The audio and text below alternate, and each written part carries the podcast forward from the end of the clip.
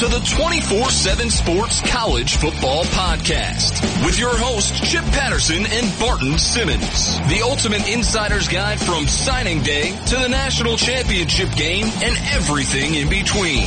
CBS Sports presents the 24-7 Sports College Football Podcast.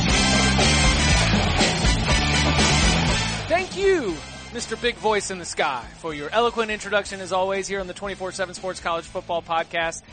Chip Patterson, Barton Simmons, we're here in person, face-to-face at HQ.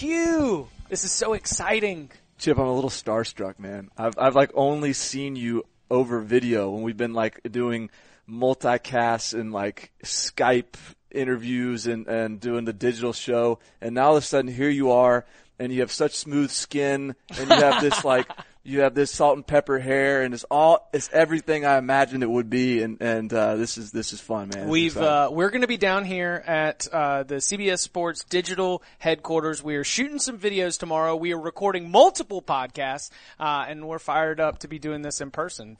Normally, you know, we're trying to provide the smoothest possible flow that we can, but I think that, you know, in person, this is going to be some magical stuff. So, you know, SeatGeek and any other advertiser that wants to line up needs to listen to this, because this will be like what we send out to all the potentials. Pressure's on now. Yeah, we got to make sure the chemistry hits, and it's a you know, and again, it's it's Monday, the day after, or the week after a lot of big scrimmages around college football, a lot of like, you know, first or second like competitive settings, and so there are some, you know, the cream's rising to the top a little bit. There's some frauds being exposed. There's some real meaningful news coming out of the weekend. So where do you think, like, you've got 24/7's got boots on the ground everywhere. Coaches occasionally, like, there are some that will give you some pretty good insights coming out of these scrimmages. You've got the SIDs that will give game write-ups like it was the Super Bowl. That's right. With like quotes coming from, oh man, you should have seen this redshirt freshman on an 83-yard bomb to this walk-on wide receiver. Like, there are lots of different ways to glean information from different scrimmages. In general, do you find them as a good resource for trying to figure out how these rosters and these depth charts are coming together? Yeah, honest to God, I mean, I think if you look at the 24/7 Sports Network and just dip in and out of message boards and read the reports coming out, I think that's as good of a resource as any. But you also, you know, I like to talk to people I know around different programs. But even people who are, I mean, I've been in camp and I've seen it, and the guys, you know, there'll be a freshman that just looks unbelievable, and you're thinking, man, this kid's going to make a difference. And then whatever, like, he doesn't know the blocking scheme well enough, or he's the backup dime and he just never sees the field. And like, the guys that make these big impacts and make this splash in preseason camp, sometimes they get to the season and they're nowhere to be found. And so it's hard to weed through those guys. Like, who are the guys that are really going to play a lot of snaps and be good, and who are the guys who are just camp all-stars? And so that's where it's tricky to figure out what's what. Well, let's go ahead and we're talking about players that are making a buzz. The Camp Buzz jingle is back at the Palatial Patterson Studios, so I got to give it to you on the acapella real quick. It's even better in concert, man. So who's buzzing right now, coming out of this first weekend where we just had those scrimmages? Give me the Barton Simmons Camp Buzz. Okay, so let's go. How about to where are we going to go? Let's go to the ACC. All right, we're going to go down to Miami. We're going to go – it's all about the offense in Miami. It's all about – because we feel so good about the defense. Right. Like, defensive front, we know they're great at defensive end. We know those linebackers that were all true freshmen a year ago are going to be studs all year. I mean, that's like – in terms of – total defense, I favor in the ACC, like maybe a Clemson or a Florida State is like a tick better. But in terms of just a defensive front, man, I'll put Miami right up there with NC State as like in that conversation for being nasty enough to do some big things. They're stacked. And we'll talk about the quarterback battle in a little bit. And that's obviously the most the important Camp Buzz, you know, maybe as anywhere in the country. But another area where they had a chance to get some help, and it looks like they've gotten it, is Nevon Donaldson at the offensive guard position. Ooh. Massive enormous offensive lineman that came in. And honestly, when you talk to people at Miami about him during the recruiting process, they're saying, this kid's got a chance to start for us from day one. They almost expected it. And so he needed to come in and at least sniff some of those expectations. And here he is. And it sounds like Nevon Donaldson's penciled in to the starting job down there at Miami at one of the offensive guard spots. So that, I think, is it's good and bad. It's good in the sense that the kid is as good as they expect him to be, and he's better than who was there originally. The only downside is now you know you're going to have a true freshman starting at offensive line more than likely, and maybe a true freshman playing quarterback too.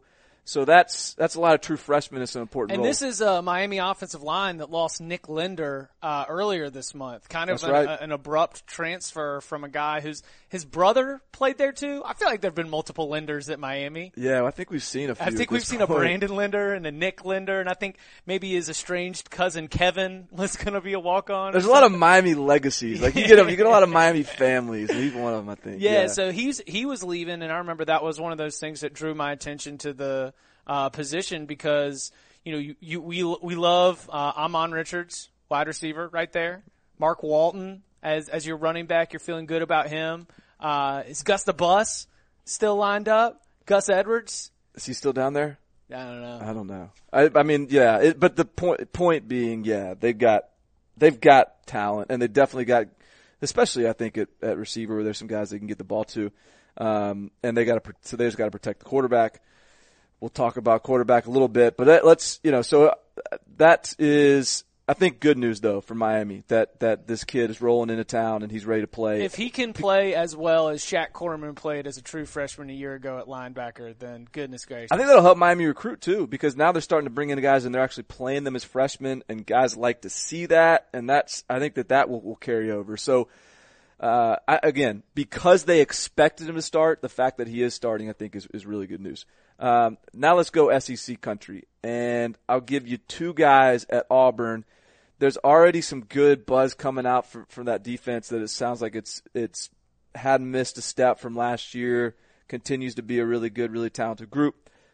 Big Cat Bryant, and if you go to Auburn's roster on their official website, that's his name. Dude's name is Big Cat Bryant. His name's Big Cat. No, he can be a legend.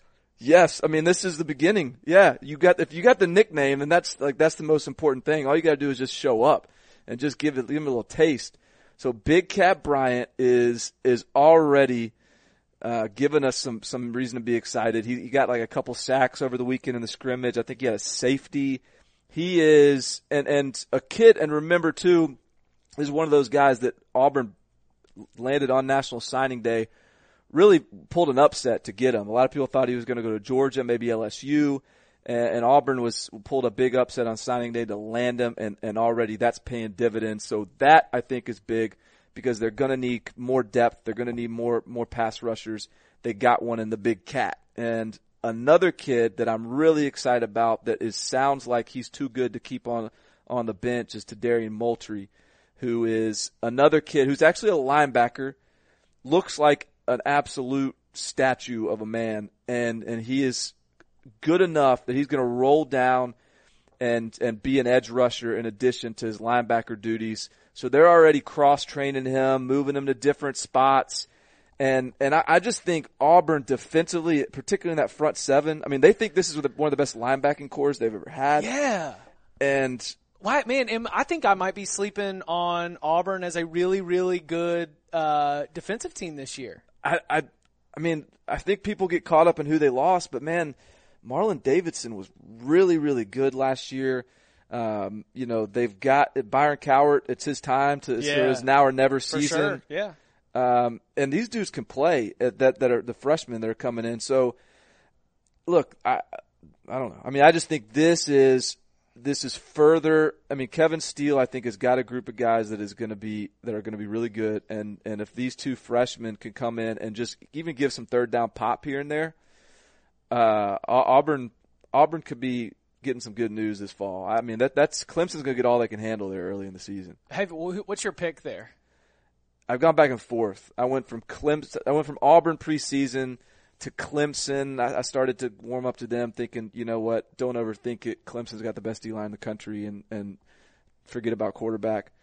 But I don't know, man. I'm getting close to picking Auburn again. I just think that's going to be a really good game, and I believe in Jarrett Stidham, the newly anointed starting quarterback at Auburn. They just announced it today, breaking up all the suspense. No more suspense. You cannot place bets on it. I got Clemson 27, Auburn 21. I think that offense is going to really struggle. Like it, and they might pop the explosives to be able to get their points, or maybe that defense ends up setting up a short field for them. But man, can you imagine an offense that is based on running the ball, tempo, and making the right reads, being able to effectively? How about this? Can you imagine Auburn being able to get an 85-yard touchdown drive off when at the mesh point?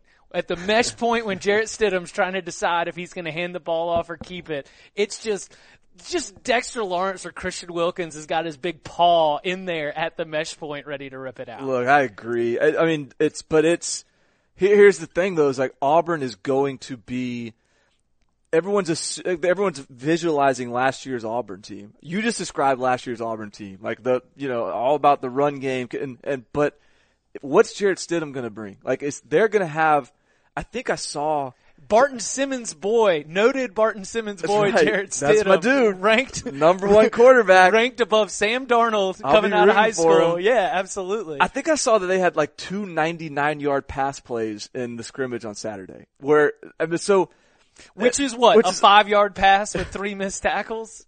I don't know. I mean, who knows? Who knows? But I mean, Jarrett Stidham can throw the ball down the field but it's going to be a fun game because Auburn's offensive line is really physical. They are. They're a strong group. They've got some diverse run game opportunities there, but it's a lot of strength versus strength stuff in that game. That's one of my most. That's one of the early season games I'm most excited for. Well, you just mentioned the quarterback battle being closed out at Auburn. We're going to get to this in the question of the day. The prop game in 2017 in terms of the prop bets that are available out there across the various places where you can make wagers are really incredible. We haven't quite gotten to a Super Bowl level where you're going to be able to wager on heads or tails for Alabama, Florida State. Wouldn't be surprised if we see it as we get closer to that kickoff in Atlanta. But one of the things you had was the quarterback battles. And I remember last time I checked in on the Auburn quarterback battles, Jarrett Stidham, the overwhelming favorite there. That has obviously come true. But some of these other quarterback battles are starting to take shape. We want to run through 5. Clemson, North Carolina, Florida, Miami, and LSU. We'll start with those Tigers because we were just talking about them for the Auburn game. I think that of those 5 – that one is right behind Auburn as the next one to get wrapped up. Like, I think that when we go into the final week of camp, if it's not been announced, then we will feel very confident that Kelly Bryant is going to be the starter for not only week 1, where, they get a little bit of a warm up, but also for week 2 against Auburn. Kelly Bryant's going to be the starter. And I think there was so much made of the big time true freshman coming in. And Hunter Johnson and what he was going to do. And late push behind Zerrick Cooper. And there was late push, yes, behind, like, Zerrick Cooper and being someone to make some noise. People love talking about Zerrick Cooper. Yeah. Like hey, Zerrick Cooper's got talent too, don't get me wrong. But they're going with the guy that's got the experience. This is a team ready made for a national championship. And just because the guy had a broken finger or whatever in the spring game and missed a few balls doesn't mean that he's not the guy. They're going to go with the experienced hand. They're not going to throw. Hunter Johnson is a really talented kid, but he is not a generational quarterback that you just have to get in the fold as a true freshman on a national championship caliber team. They've been coaching Kelly Bryant up enough to be ready for this. So, in my opinion, that's one where any drama surrounding that one is a little manufactured, not by Clemson, right? But by people wanting that to be something to talk about. I would be shocked if it's not Kelly Bryant. All right. I agree with you right there. That's you with me? Yeah, I'm totally with you. But in the warm-up game, we're going to get to see Hunter Johnson. We're going to get to see Zerrick Cooper. In the opener? Yeah. You think so? Yeah, because they're going to get up by a bunch. They're going to be able to have an opportunity to get the backups in there. They'll be just enough to give all the fans on the message board something exciting. I mean, that'll be interesting because if we see Hunter Johnson, then what if we see Kent State knock him off? Then all of a sudden, but everything's gone. Kent State goes into Death Valley, upsets Clemson in the look-ahead spot against Auburn. All of a sudden, we're just calling for Hunter Johnson because Kelly Bryant threw two early picks. I don't see that happening. But if Hunter Johnson plays in the Kent State game as one of three quarterbacks, I wonder if that's going to mean that he's not going to redshirt, and then they roll in, and because Kelly Bryant, if he wins this job this year, I mean, I guess you could conceivably see Hunter Johnson maybe beating him next year when Kelly Bryant's a senior, but I would still think Kelly Bryant goes in there as the favorite. So I just think that that's really interesting how Clemson manages all this. Do they redshirt Hunter Johnson if he doesn't start? Do they play him to get separation between him and Trevor Lawrence coming up, who's their next big time quarterback, who's the number 2 player in America? There's some navigating, some shifting math, do, yeah. Because if a kid shows up early enrollee like Hunter Johnson, 5-star quarterback, he's there for spring practice. Do you want to be redshirted? Like, are you cool with the? Oh yeah, you know what? I'll just wait till next spring. Miss my prom just to sit on the bench for a year. Yeah. And this is the other thing as we talk about these quarterback battles. Keep in mind too, the new hotness in college football is just announcing it as if there's a quarterback battle, just to extend the competition as long as possible so that your backup doesn't transfer. Because nowadays these coaches, they just want to make sure that they're, because quarterbacks are going to transfer if they're not starting. And so now they want to make sure that they have the illusion of a competition so that they continue to have their depth heading into the season. So that's not that I think Hunter Johnson is any risk of transferring if he don't win the job, but I don't know, maybe Zerrick Cooper does. I mean, who's that? That's I think something to keep an eye on in a few of these battles. Is Trevor Lawrence is committed? Trevor Lawrence is committed. Yeah. He is. He's right now at 24/7 Sports. He's the number 2 player in America, but he could very easily finish number 1. He's a dude. Love it. In North Carolina, I'm feeling Brandon Harris.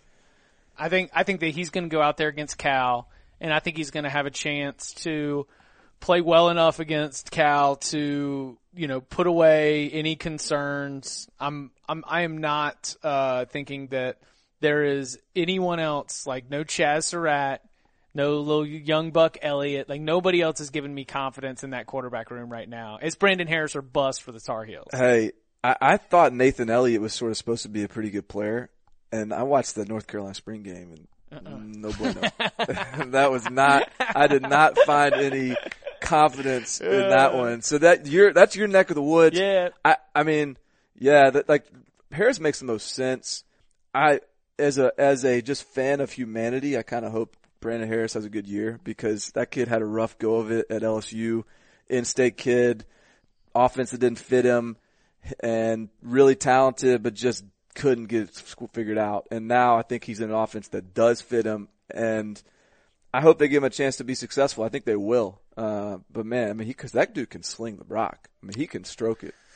There's another graduate transfer, where I think that there was some belief, especially the way that the transfer process went, that Malik Zaire was going to come right in. And boy, the recent word out of Florida's camp suggests that not only is Malik Zaire not necessarily the guy, and he's not going to come in as like the definite favorite to get the job, but there's just uncertainty all around on who's going to be the starter, right? What a mess, man. Oh. Hey, If you're listening to the 24-7 Sports College Football Podcast, you did not hear any Malik Zaire hype in this house, right? Like no, that's true. Yeah, we exposed that, I believe, early on in our show. I hope we did, if I remember correctly, because I was certainly on the anti-Zaire train. Haters can check the tape. They can check the tape on that one. I'm pretty sure you definitely came out. I might have been lukewarm. I know that you came out very much not thinking that he was going to be the guy. And so here's the reset on where things stand at Florida is, okay, it's a real competition now. This was a kid that the buzz what we were sort of hearing was. Actually, the only person who was on it was Tim Tebow. Tim Tebow believed in Malik Zaire. He did, didn't he? Did we ask him? Yeah. Yeah, we asked Tim Tebow on the 24-7 Sports College Football Podcast about the Florida quarterback competition. And Timmy Teebs was all about Malik Zaire, claimed he knew him personally and said that he was going to bring it. Well, he's got that lefty love. You know, those guys stick together. And I'll give Zaire this, man. He's got a great personality, and I can see him being a likable guy. I wanted to root for him, but I wasn't feeling that. And he may still win the job. Like, I think what we have now is a real competition, whereas before – It was a propped up competition that was supposed to just run its course until Malik Zaire got the job. Because when he transferred in, I am convinced that they told him you're going to be the guy, because they just got done with spring ball. They saw what they had in Luke Del Rio. Reportedly, they weren't super thrilled with how Felipe Franks looked in spring practice, and now here we are, and everyone's counting Luke Del Rio out. And over the weekend, the reports are that Luke Del Rio looked the best of anybody in the spring game, or in the scrimmage. Don't count out Grandpa, who's on his 7th school in 5 years. Hey, he's the one guy in that threesome between Felipe Franks and Zaire that you can count on to at least know the offense. Right. You know, and he's got that stuff squared away. So, and now today I'm seeing some tweets or reports that Felipe Franks is running with the ones. Man, what a mess. It's giving me so much less confidence. And the funny thing is, Florida's been a mess at the quarterback position and still won the SEC East the last 2 years under Jim McElwain. But boy, it's like there's only but so long you can ride those kind of heaters at the table before the tides are going to turn. And I mean, we should probably remind ourselves that Luke Del Rio was winning games with Florida last year. Mm-hmm. I mean, he wasn't the reason they were winning games, but they were at least. They were capable. But man, I don't know. Like it's just going to be more of the same. And we won't dig into all this, but I mean, the 7 suspensions, including Antonio Callaway, I am disappointed to see now those 7 suspensions and see the line move, because now my Michigan pick is going to look less expert and more just riding with public. But I do not see Florida beating Michigan in that game with their quarterback situation and Callaway out. And it's just like you said, with every week I feel less and less confident in Florida.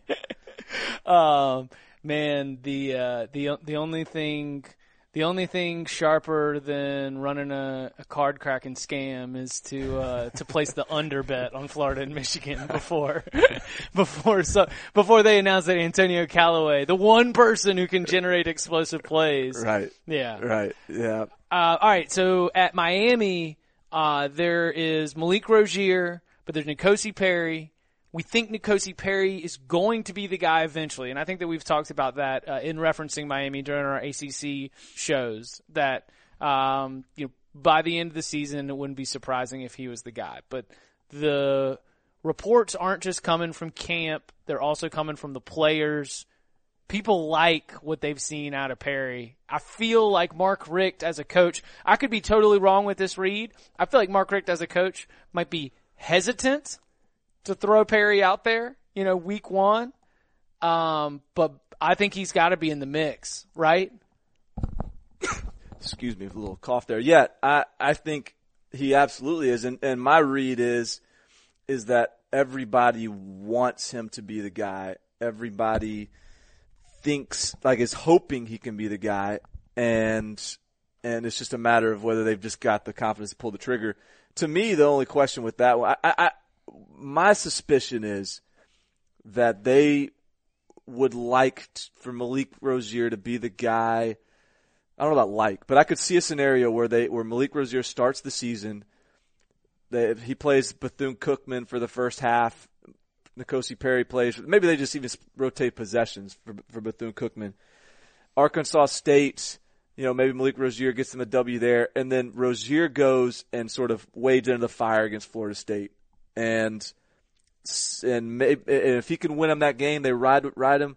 But if things start going south, they pull a Sam Darnold over Max Brown move or a Jalen Hurts over Blake Barnett move. Yeah. And they throw in the youngster and just see what happens. And then it's a no pressure situation because he's the backup. He's coming in. If he loses, it's no big deal because they're already behind the eight ball.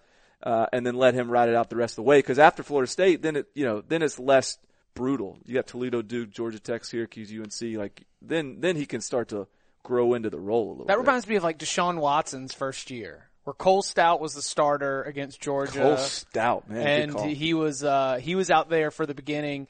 Deshaun goes out there for a stretch of games during the ACC season, the middle chunk, plays like Carolina and NC State, a couple other. I think he plays 6 games and throws for like 350 yards a game. Just lights him up before he injures his knee near the end of the season. And gets shut down. I think he had like wrist injury, knee injury, got a little bit banged up. Yeah. But it was the same thing where Watson saw action against Georgia, but it was a slowly break him into the season. Because the schedule allows for a kind of a succession plan. And if they lose to Florida State, it's not the end of the world. And it's a schedule where they're capable of winning out. So I almost, we'll see. I guess there's nothing to lose for starting Perry against Bethune-Cookman and Arkansas State too, but I guess I feel like if you're bringing Perry in mid-game against Florida State, you remove a lot of the pressure from him. So that'll be interesting to see how they handle that. We had Shay Dixon from 24/7 Sports on, and one of the we asked for a checkup on Danny Etling. He was looking a little bit healthier.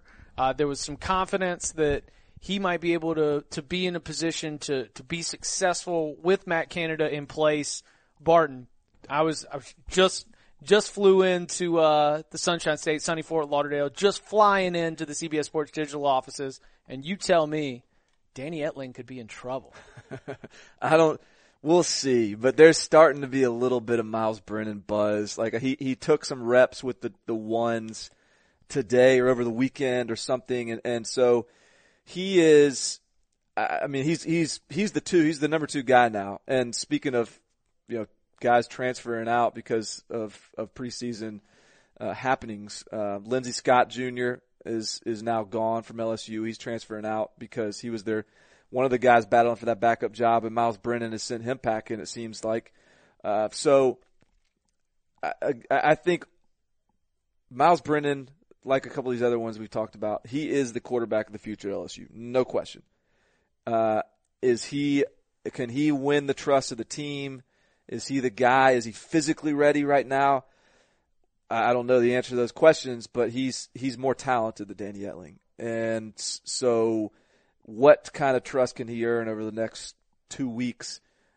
We'll see. But at the very least, he's making things a little even more interesting maybe than I even expected. See, and that's another one where you got to look at the opener, and I don't know if you throw him out there against BYU. Yeah. BYU salty. Sick. Yeah.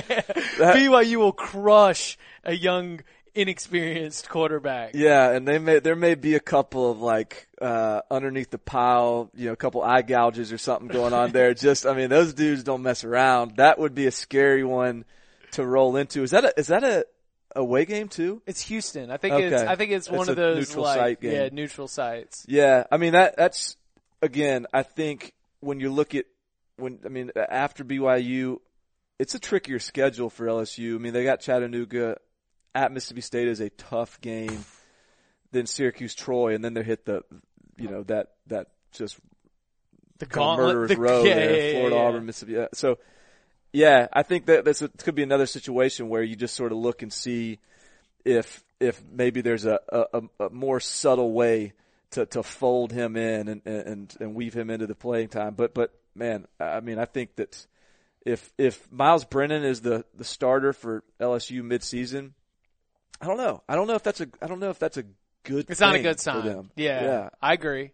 I think that I would like to hope that maybe the reports of Brennan, who is the quarterback of the future, I would like to think that reports of him taking snaps at the one might be that we're treating Danny Etling with bubble wrap right now. Yeah. Yeah. I do think the best case scenario for LSU is Danny Etling is serviceable. Yeah. Becomes a version of Nathan Peterman for Matt Canada. And I think if they've got to sort of babysit a freshman all year under center, I don't know. They got too much talent to need to do that, I feel like. I agree. Yeah. 100%. All right.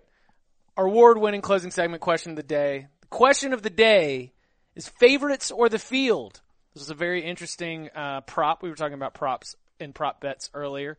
BetOnline has released some season-long props, and it is what I would consider, Barton, to be the ultimate set of bar bets. You know, when you're sitting around with your buddies, enjoying some cold beverages, and you're like, all right, if I'm going to give you Alabama and Ohio State, and you get every other team in college football, who you taking in the 2017 season? So we've got some of those versus the field. I want to run through them real quick. Alabama and Ohio State against the field. Again, just those two teams, and then the other 128 in FBS college football. The field is favored slightly at minus 175, plus 145 to Alabama and Ohio State. But telling, Barton, that's pretty close to even odds, right? Just for Alabama and Ohio State, right? You throw in USC, they're calling it the Big Three versus the field. Alabama, Ohio State, and USC against the field, even odds. 50% chance that the national champion will come from that group of three than from the entire field. Do you feel like that's fair? I think the Alabama, Ohio State, You think the Alabama-Ohio State's probably closer? Yeah. I don't – USC doesn't change things dramatically for me when you throw them in there. I don't know that – I mean, trust me, I get USC as a title contender, but I'm not quite sure I'm there yet with them being sort of in that sure thing realm of Alabama-Ohio State. Is that – are you on that train? I would put Florida State with Alabama and Ohio State in thinking about, if I'm trying to do the three teams that I've got the most confidence in to go and win the national championship. Maybe even Clemson. I don't know. Maybe not Clemson, but here's the way I would look at it. I think when I look at the CBS Sports top 130, I think that the teams that are capable of winning national titles stops at number 14. Ooh, so you go all the way to 14. And that's because that I would include – so, when I look at the national champions in retrospect, I mean, Clemson, I predicted they would win it in 2016. Bama – drop it. That's right. Bama, I don't know if I predicted it, but certainly I wasn't shocked when they won it in 2015. Ohio State, I was, but in the same way that – Michigan this year would be a surprise. No one doubted their talent, but were they going to be ready this year when Ohio State won it in 14? I think Florida State in 13, those Bama teams in 12 and 11. I guess my point is, it's pretty rare that a team now, if a team you don't expect might make it to the playoffs. Yeah, see, I think my playoff list goes to about 12 or 13, but I think when it comes to getting to the playoff and then winning two of those games, from what we've seen right. in some of the, cause there's even the, you've got your Ohio State of last year. You've got, I guess it was the Oklahoma team the year before. You've got Michigan State, some teams. Oh yeah. You're like, oh man, dude, they deserve their spot in the playoff. They show up and they get pantsed. Right. You know what I'm saying? I think that, for example, I think Wisconsin is a playoff capable team. But they would get to the playoffs and get stopped. Yeah. Yeah. I'm with you there. And so when I'm trying to draw my line for legit national championship contenders, I'm kind of in this, I would put, I would go Alabama. Like, my bet would be Alabama, Ohio State, and not the field. Where, I mean, you're looking at me like you were about to go the other direction. Nah, because all right. So, Alabama and Ohio State, when they stand on the field against anybody else in the country, are more talented. Yes. Like 1 to 85, all the way through. So much more talented. And you need the 1 to 85. You don't need the 1 to 22. No, and the national championship. That's where like Washington of last year is like playoff, sure, yeah, but they're not 1 to 85. Right, right. And so that's a big part of it is, and so when you look at the other teams that can just stand next to those guys from a talent perspective, Florida State, USC, Clemson, you know. I'm not putting a single Big 12 team out there. Yeah, I mean, Oklahoma is the only one that can sniff it, but I'm with you. I can't really get there. You know, you could maybe argue Auburn. I can't argue Auburn because I can't consider a reality where Alabama is not going to win the SEC this year. Well, can you consider a reality where Alabama loses in the Iron Bowl? Yes, certainly, right? Yes, and so then all you got to argue is, can Auburn take care of their business before the Iron Bowl? that's where the lack of faith comes. No, Alabama would get in like Ohio State did last year, where they didn't win their division, they didn't play in the conference championship game, right? But college football selection committee is sitting back like, but y'all know they're better, right?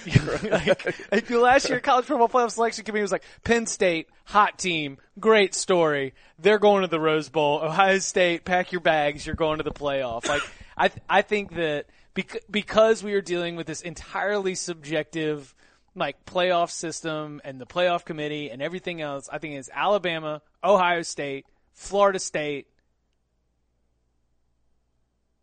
USC. I mean, yeah, I guess you got it. I mean, Sam Darnold could come out and just be like Heisman. You know what the camp buzz jingle was from this weekend at USC was the offense couldn't move the ball and the defense. Offense can move the ball and defense. Yeah. So there's you know, so that's it. Which, you know, are you taking that as encouragement? I did say that USC's linebackers are some of my top 5 favorite position groups in the country. You know what I took that was a little splash of cold water, like, let's not go overboard with Sam Darnold yet. Because he was unbelievable in the Rose Bowl and he was really good all year, but you know, maybe we should just like wait before we anoint him Heisman Trophy winner, number 1 overall draft pick, and national champion. Let's just like take it one step at a time. All right, so realistic national championship contenders, are you going to put USC on the list? Yeah, no, I think they are. But okay. But I guess my point is, I still call it Alabama, Ohio State, and everyone else. And then everyone else is Florida State, USC, Clemson, maybe Auburn. Maybe Michigan. Yeah. I think maybe Stanford. Ooh! I don't know. I can't see Stanford. That's one of the playoff teams that gets stopped. Yeah. So I think it's like when you say, Clay, it's like when you open the segment, you're like, Alabama, Ohio State versus the field. That's not, it's really, it's like Ohio State, Alabama versus the other 5. Right. You know? And who's going to emerge? Because we assume that 4 of those teams, more or less, or 3 of them with another rando, is going to be in the playoff. Right. And then you just got to outlast everybody. Right. And that's when those 5 stars start coming off the bench, and those things matter.